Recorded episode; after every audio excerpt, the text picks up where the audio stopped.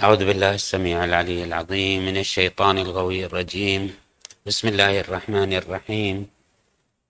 والحمد لله رب العالمين. والصلاة والسلام على أشرف الأنبياء والمرسلين. سيدنا وحبيب قلوبنا بالقاسم محمد.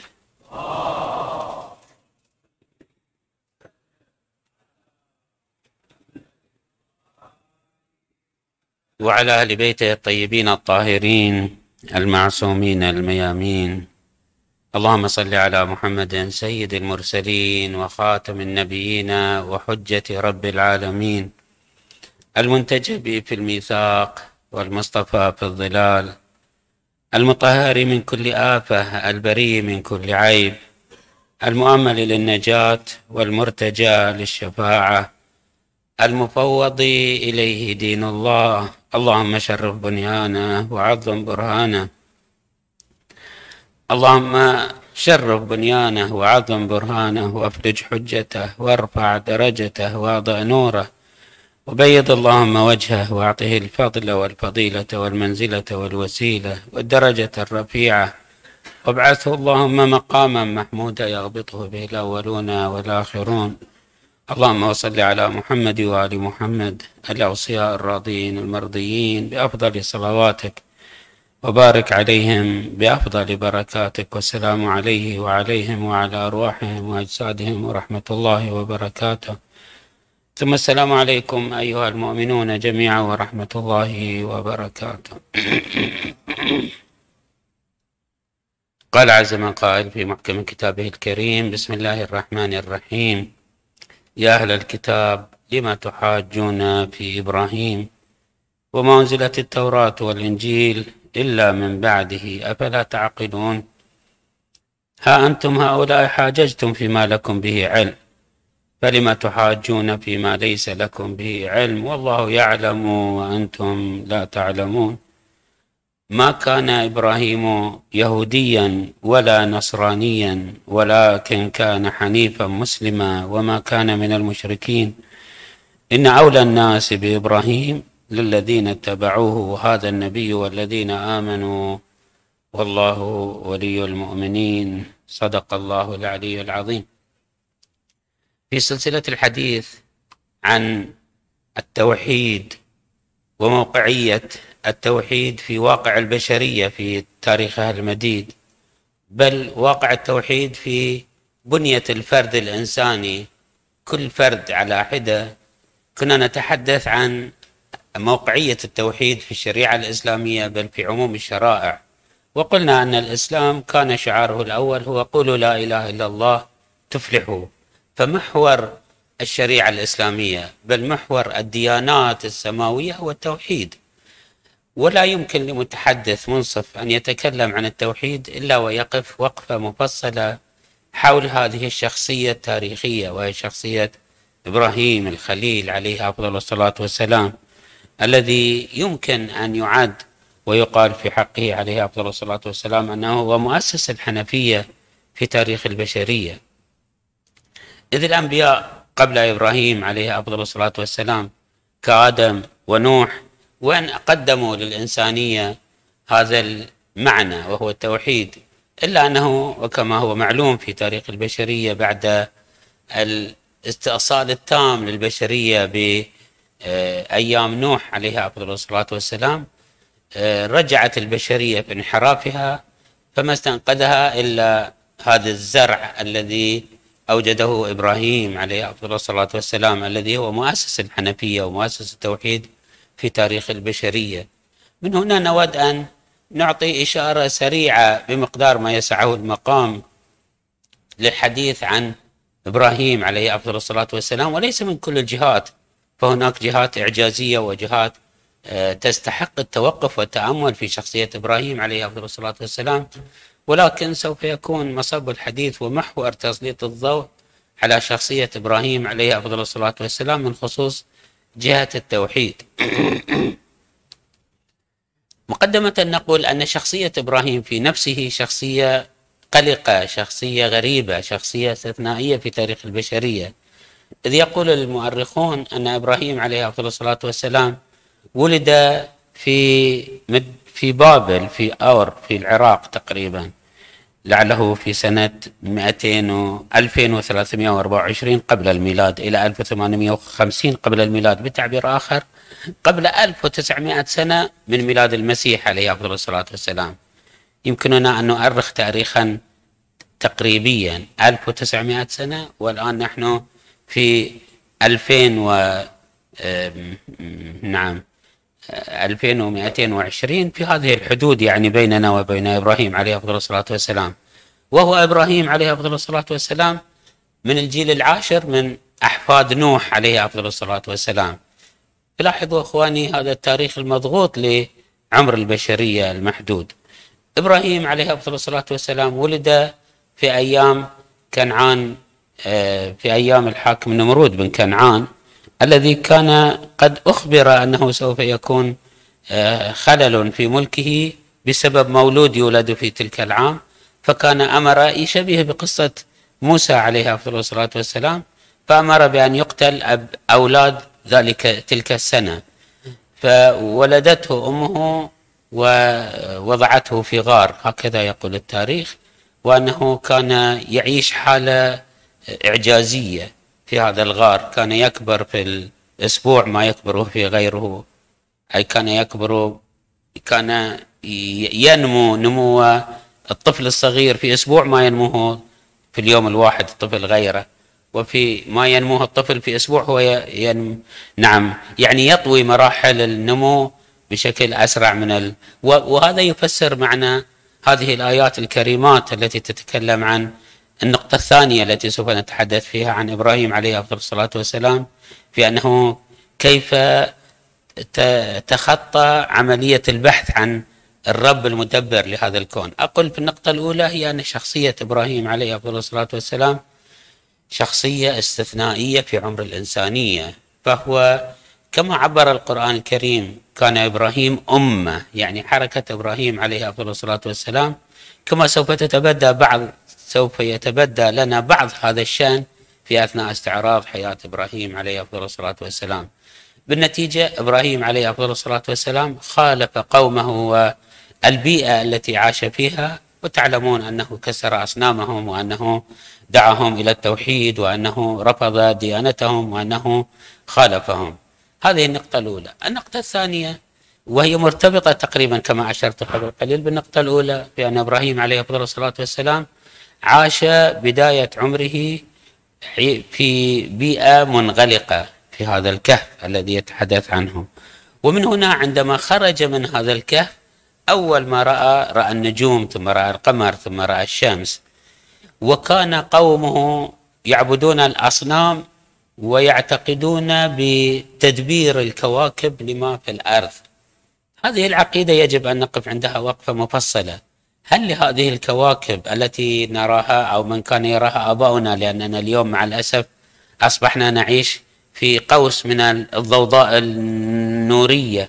ما عدنا نرى الزهرة وبقية الأجرام السماوية ونتأملها. اليوم أصبحنا نادرا ما نرى النجوم أو نميز بين النجوم.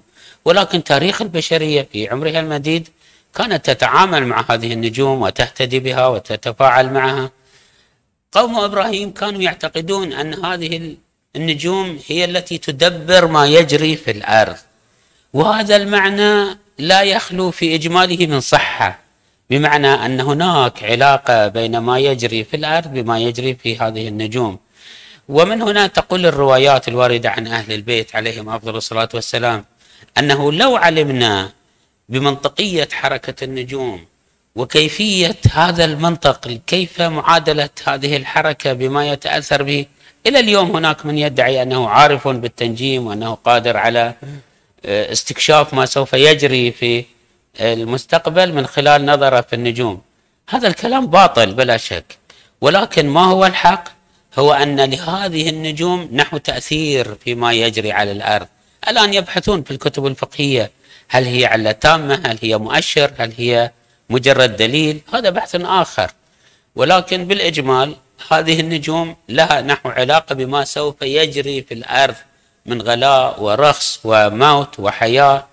بعض الروايات تقول أنه لو لو علمنا هذه المنطقية لعلمنا ما في الأجمة من زرع وما. علمنا علوما تفصيليا. نعم علم حقيقي تام بهذه الباب من المعرفة مختص بهم عليهم السلام.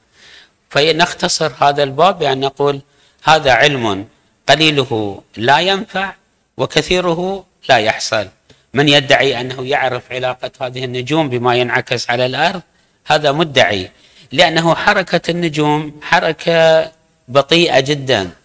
الدورة الواحدة قد تستغرق ملايين السنين. ولكي نستكشف قاعدة كلية يجب أن نلاحظ هذه الدورة لعدة مرات وكيفية تأثيرها على الأرض إذا كانت الدورة الواحدة تستغرق ملايين السنين فما بالك بعدد دورات لكي نستكشف؟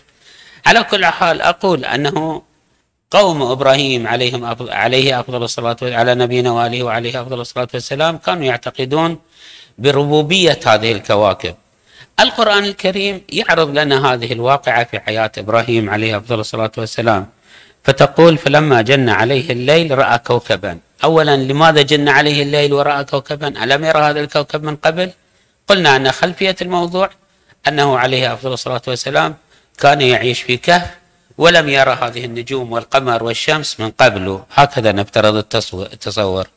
عندما خرج من هذا الكهف أول ما رأى رأى الزهرة أو رأى كما تقول بعض الروايات المشتري لا يهم ماذا رأى من الكواكب.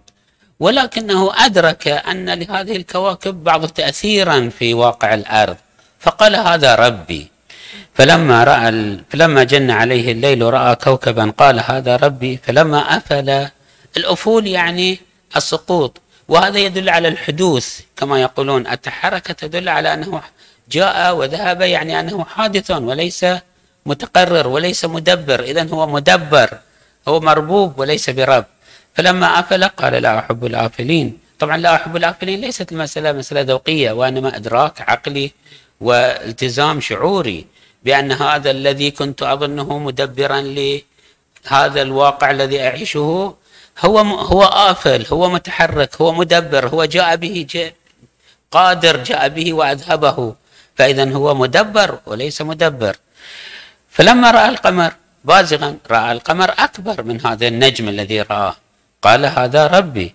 فلما أفل نفس القانون هذا القمر متحرك متغير وكل متحرك حادث فهو ليس رب بل هو مربوب.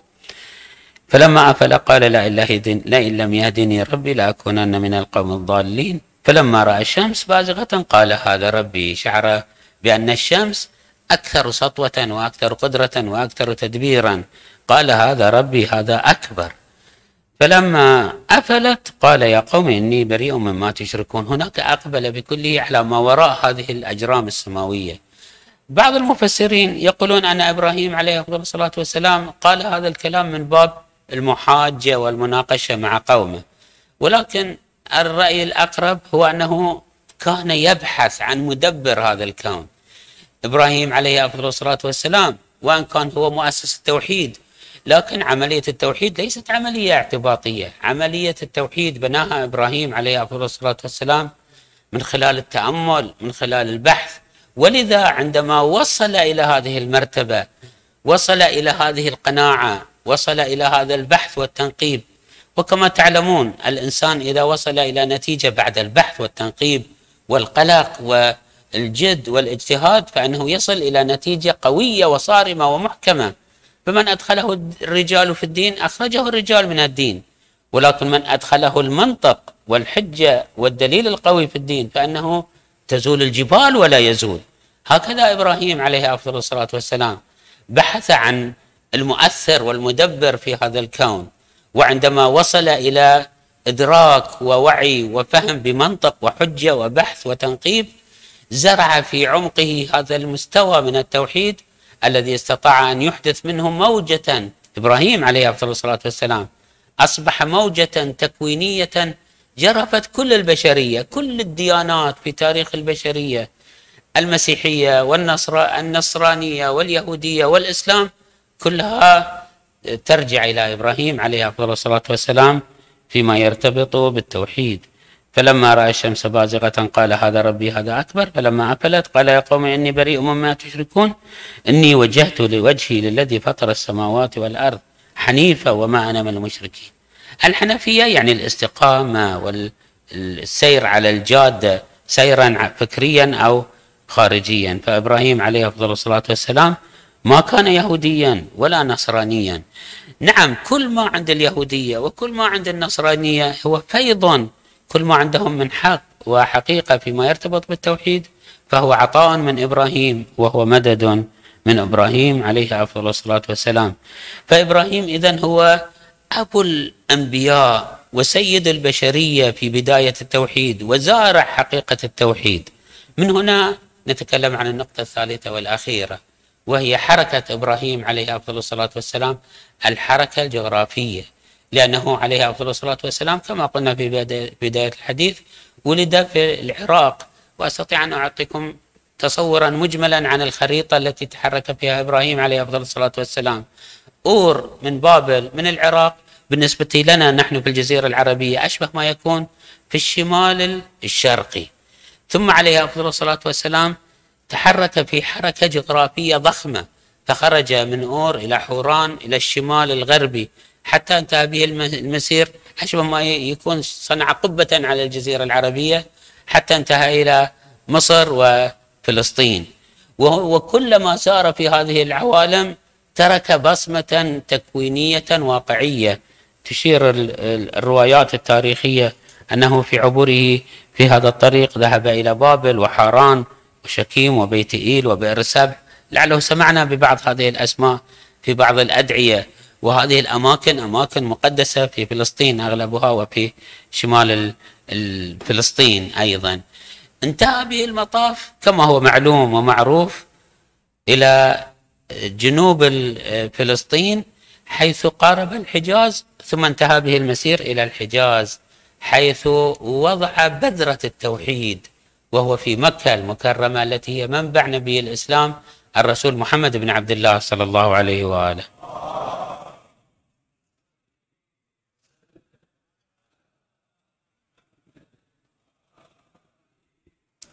ومن هنا عندما سئل نبي الإسلام صلى الله عليه وآله عن بدو أمره بدو شأنه قال صلى الله عليه وآله دعوة أبي إبراهيم. إنها ليست مجرد دعوة كلية إنها عمل توحيدي تاريخي تكويني سار فيه إبراهيم عليه أفضل الصلاة والسلام. ولعله إذا تذكرون في آخر حديثنا في الأسبوع الماضي قلت لكم أنه سوف نربط بين الحج والصيام. إذ لاحظنا أننا نحن في شهر الله الكريم لطالما لهجنا بأن نوفق أن نكتب من الحجاج وأن نوفق للحج لأن إبراهيم عليه أفضل الصلاة والسلام الذي زرع رمز التوحيد في عمق الجزيرة العربية في حركة إعجازية استثنائية من تاريخ الإنسانية. قبل قليل أشرت إلى حركة إبراهيم عليه أفضل الصلاة والسلام في شمال الجزيرة العربية. الهلال الخصيب حيث النهرين بل لعله عندما تراجعون تاريخ الحركة الإبراهيمية تلاحظون أنه كان يسير موازيا لنهري دجلة والفرات. إذا أنه ذهب من الغرب من الشرق من شرق العراق تقريبا إلى سوريا وإلى فلسطين وإلى مصر وكلها أراضي خصبة ذات كلأ وماء. ولكنه ما انتهى إلا إلى الحجاز حيث هو يقول عليه أفضل الصلاة والسلام إني تارك من ذريتي في واد غير ذي زرع. وهذا عمل لا يتوافق مع طبيعة الحركة الحيوانية في الموجودات إذا الحيوانات تميل للذهاب من الجدب إلى الزرع والخصب لا العكس. ولكن إبراهيم عليه أفضل الصلاة والسلام كان يسير في ضمن باعث إلهي استثنائي باعث وحركة توحيدية خالصة. ومن هنا أصبح إبراهيم عليه أفضل الصلاة والسلام كما تنصص الآيات القرآنية. كان إبراهيم أمة حنيفا ومسلما ولم يكن من المشركين. إبراهيم عليه أفضل الصلاة والسلام كان أواه كان إبراهيم عليه أفضل الصلاة والسلام كان حليما أواب أواه منيب. فحركة إبراهيم عليه أفضل الصلاة والسلام جسدت البعد التوحيدي في عمقه البشري. ومن هنا يكون التناغم بين الدعوة الإبراهيمية والصيحة الإبراهيمية التاريخية عندما كما تنصص الروايات عندما قال هلم الحج أجابه كل من يوفق للحج ولو كان في عمق التاريخ ولو كان في أصلاب الرجال في سوف ما سوف يأتي من أناس في تاريخ متأخر اليوم وبالأمس. لا يحج حاج إلا وقد أجاب إبراهيم لتلك الصيحة التكوينية التي دعا فيها إبراهيم عليه أفضل الصلاة والسلام الأرواح إلى أن يهبوا للحج لا لا يوفق للحج إلا من لبى إبراهيم في تلك العوالم كما تنصص بعض الروايات أنه من لبى إبراهيم وقال لبيك مرة حج مرة. ومن قال لإبراهيم عليه أفضل الصلاة والسلام لبيك لبيك حج مرتان وهكذا. طبعا هذا كما نؤكد كرارا هذا لا يعني أن المسألة جبرية وأنها خارجة عن اختيارك بل تعني أن هناك كاشف تكويني عن أن روحيتك فيها قابلية فيها استعداد فيها عندما تجد وتجتهد وتذهب للحج فإنك بذلك قد حققت في واقع التاريخ في واقع الكون ما قد لبت به روحك في تلك العوالم. خلاصة القول أخواني أن حقيقة التوحيد هي محور حركة البشرية. نعم طبعا إبراهيم عليه أفضل الصلاة والسلام ليس هو مؤسس البيت فهذا البيت الكريم هو له وجود واقعي من أيام آدم عليه أفضل الصلاة والسلام. ولكن كما تقول الروايات أنه في زمن زمن الطوفان قد ذهبت معالمه ومن هنا فقد هدي إبراهيم عليه أفضل الصلاة والسلام إلى هذا الموقع وإلى هذه الحدود المحددة التي وضع إبراهيم قواعد البيت على ضوئها. خلاصة القول هو أننا نحن عندما نعتقد بالتوحيد لا نعتقد أن التوحيد مجرد مسألة فكرية عاطفية بل هي حركة بشرية تكوينية. سعى الأنبياء في سبيل إحيائها وبناء الإنسانية على ضوئها لأنها من خلالها سوف يكون سعادة الإنسان واستقامة البشرية والعدالة التامة التي يترجاها الإنسان طوال عمره. نرجو من الله سبحانه وتعالى يتمم لنا هذه البعثات وهذه العطايا الإلهية من خلال خروج الإمام الحجة عليه أفضل الصلاة والسلام الذي سوف يحقق تمام الترابط بين الصلاة والصيام من جهة وبين الحج من جهة ثانية. والحمد لله رب العالمين. وصلى الله على محمد وآل بيته